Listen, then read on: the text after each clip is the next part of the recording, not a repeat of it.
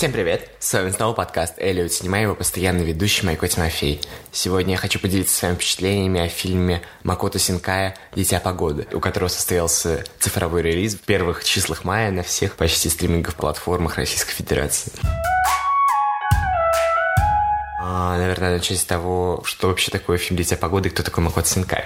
«Дитя погоды» — это фильм, аниме, если быть точнее, и японской мультипликации, который выходил осенью 2019 года в широкий российский прокат с помпой, фейерверками, знаменитостями и даже с самим режиссером. Он приехал и представил фильм, причем впервые, чем в США. Это и смешно. И достаточно успешно прошел в российском прокате для аниме. Пожалуй, мало что проходило еще более успешно, чем «Дитя погоды». Надо сказать, что этому были свои причины.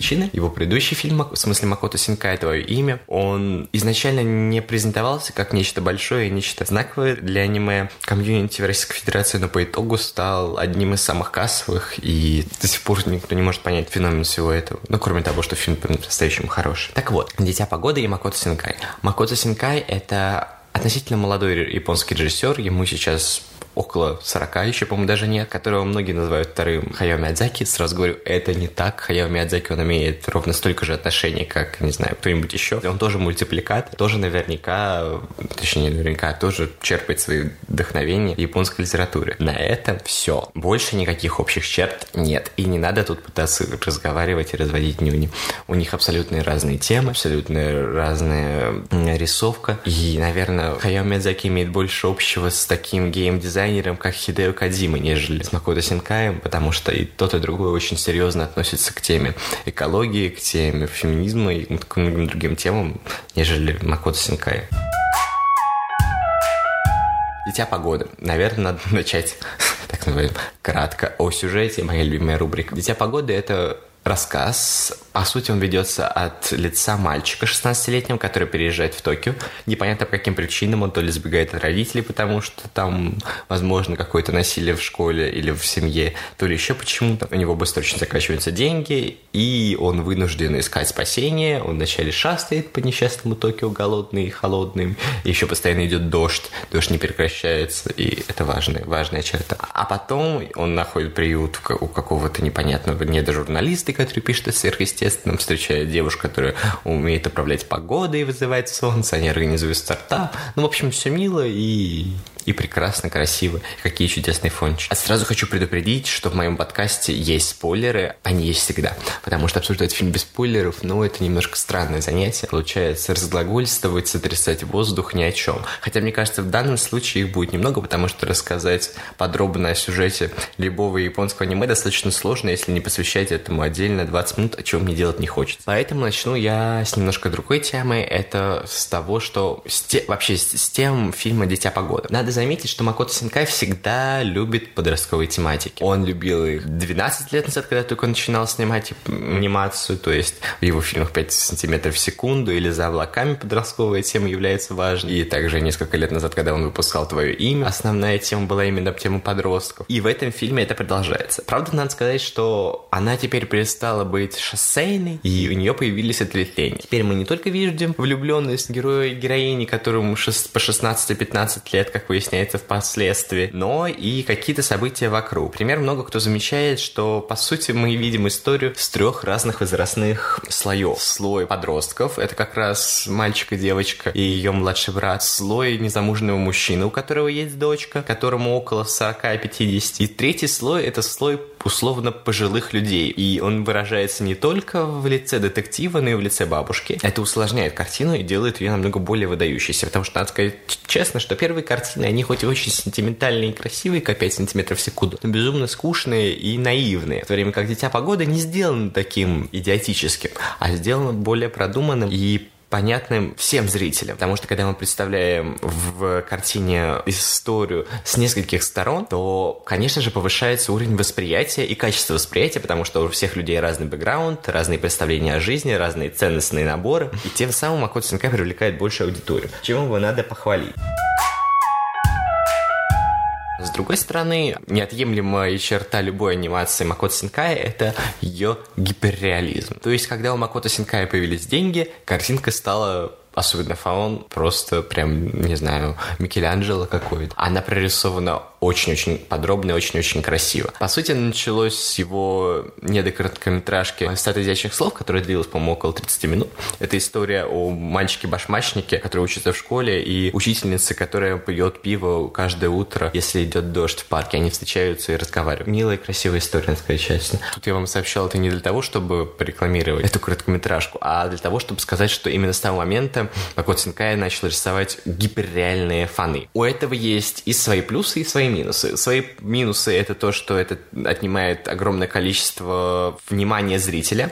То есть зрителю приходится рассматривать и понимать не только сюжет, который зачастую не так прозаичен, не так просто, как может показаться, но и рассматривать всякие детальки, аккуратненькие, красивенькие капельки дождя, вывески, постеры, дома, какие там красивые дома. Но так или иначе, это очень красиво. Это придает почти фотографические эффекты, создает ощущение настоящего дорогого фильма. Но это же не фильм, это анимация. Анимация всегда обладает некой условностью. А когда этой условности зрители лишают, во-первых, это смена э, возрастной парадигмы. Условность — это всегда что-то детское, а продуманность — это по общему нарративу что-то взрослое. С другой стороны, в наше время повышенная условность в фильмах далеко не всегда свидетельствует, что фильм детский. Гиперреалист заметит лучше всего в том, как он работает с облаками. Макото Синкай обожает рисовать облака. Они у него всегда такие кучерявые, аккуратненькие, красивенькие, воздушные. Можно придумать еще массу красивых эпитетов, но смотреть за ними придает всегда радость, какую-то восторг. Правда, одними облаками ты никогда не будешь доволен. Облака-то они облака, но, извините меня, сюжет они не прибавляют. По-моему, есть у Диснея чудесный короткометраж о облаке и аисте. Вот там вот облако было. Ого-го какое. А если не просто красиво. Но надо сказать, что облака и природа, как и в нашей любимой русской классической литературе, выражают зачастую чувство героев. И Макото Синкай этим пользуется вполне активно. Особенно это заметно как раз в фильме «Дитя погоды», где каждый перемен, где, по сути, нам показано, что одна героиня олицетворяет солнце этого мира, а другой герой олицетворяет обыденный дождь и обыденную скуку. Это интересно. Я метафора.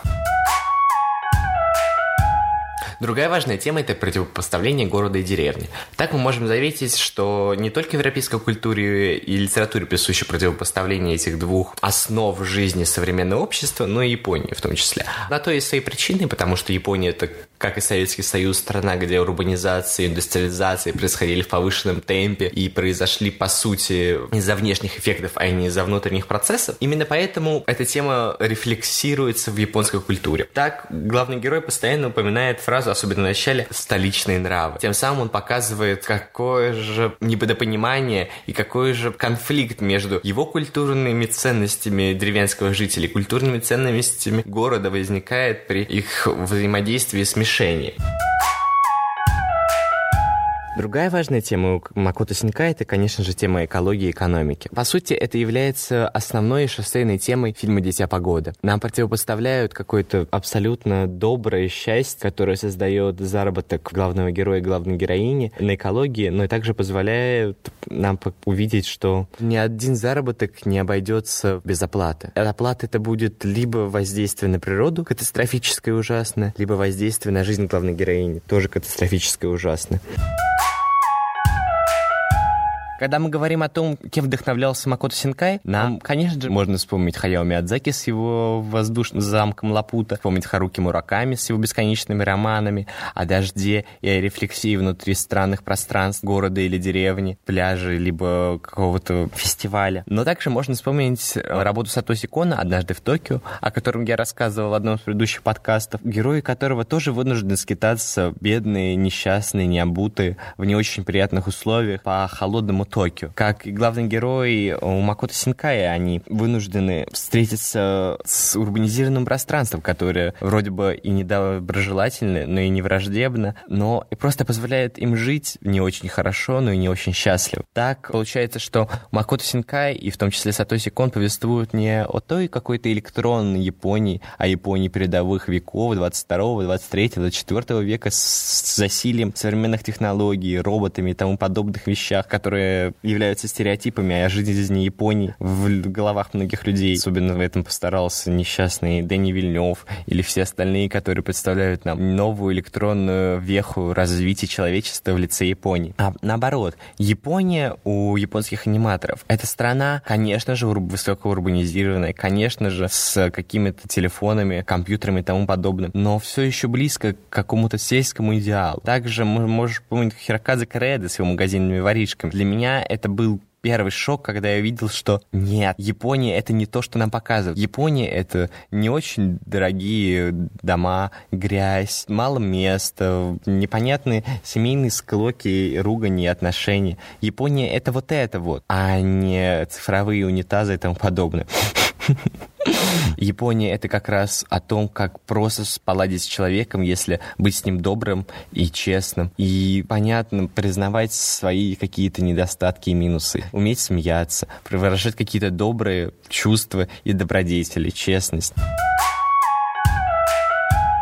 Как я уже сказал, мы видим историю, по сути, с трех ракурсов. Один из этих ракурсов — это вид разведенного мужчины. В своих многочисленных интервью Макото Синкай уже честно признавал, что он это не тот мальчик, который влюбляется в девочку. Он — это вот этот вот разведенный мужчина, который уже не так романтично и сентиментально смотрит на происходящее, который уже понимает, что жизнь не так проста, который понимает, что за всяким действием есть последствия и какой-то, может быть, свой итог. Поэтому именно этот герой главный, именно этот герой, то, за которым стоит следить. Он проявляет какие-то чувства, он пытается получить опеку, он наиболее понятный и наиболее сентиментальный. Именно тем, что он наименее, наименее, наименее сентиментальный, он и хорош. Потому что нам интересно следить за мальчиком, но мы все понимаем, что это абсолютно выдуманная история. А то счастье, которое, возможно, обретет не очень состоявшийся журналист, вот это вот реальность. Это реальность, которая позволяет нам, как зрителям, понять, что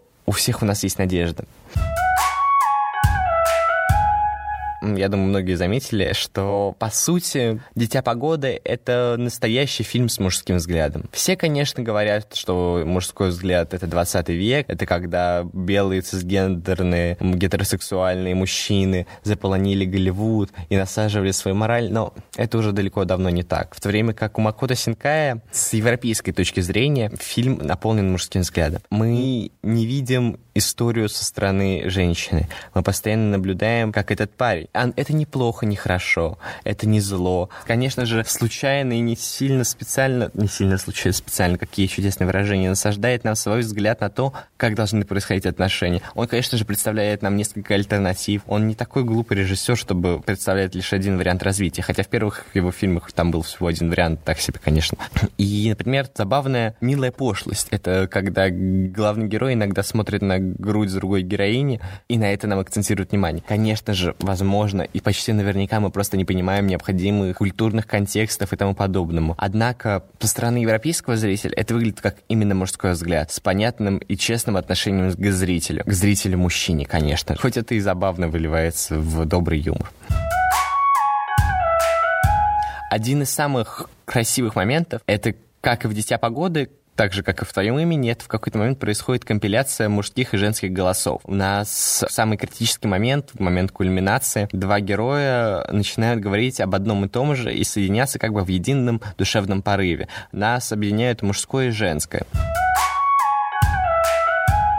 А в какой-то момент два главных героя устраивают свой маленький семейный бизнес. Это такой очень понятный и обычный прием работы как источника счастья. Но надо понимать, что эта работа не так проста. Они продают то, что они не имеют права продавать. По сути, это конфликт экономии и экологии, который очень сложен и очень непонятен, потому что никто не может ощутить и понять, насколько страшен ущерб и насколько э, возможна прибыль. Дети попадают в эту ловушку и не понимают, как ее избежать. Конечно же, Макото Синкай немножко смазанно уводит это в категорию жизни и смерти и категорию самопожертвования. В спойлер, главная героиня жертвует собой, чтобы спасти исправить погоду. Как бы. Ну, там смутно на самом деле. Хотя, как потом говорит другой герой, дети, вы берете на себя слишком много. И вот тем, что произносится эта фраза, нам обламывают сентиментальный кайф от того, что мы видим. Нам обламывают ту супергеройскую какую-то мораль, ту супергеройскую какую-то веру в то, что один человек человек может изменить историю. Нам показывает, что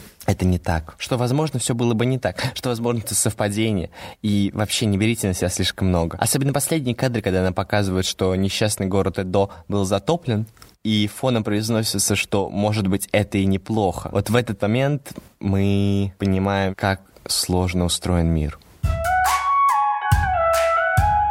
Другой стороны, у нас был апокалипсис сегодня, почти Фрэнсиса Форда Копполы в городе Токио, когда все ломалось, все сходило с ума и надвигался глаз бури. Помните тот яркий момент, когда трое детей сбегают из дома, пытаются куда-то уехать, но тут надвигается шторм, и у них ничего не получается.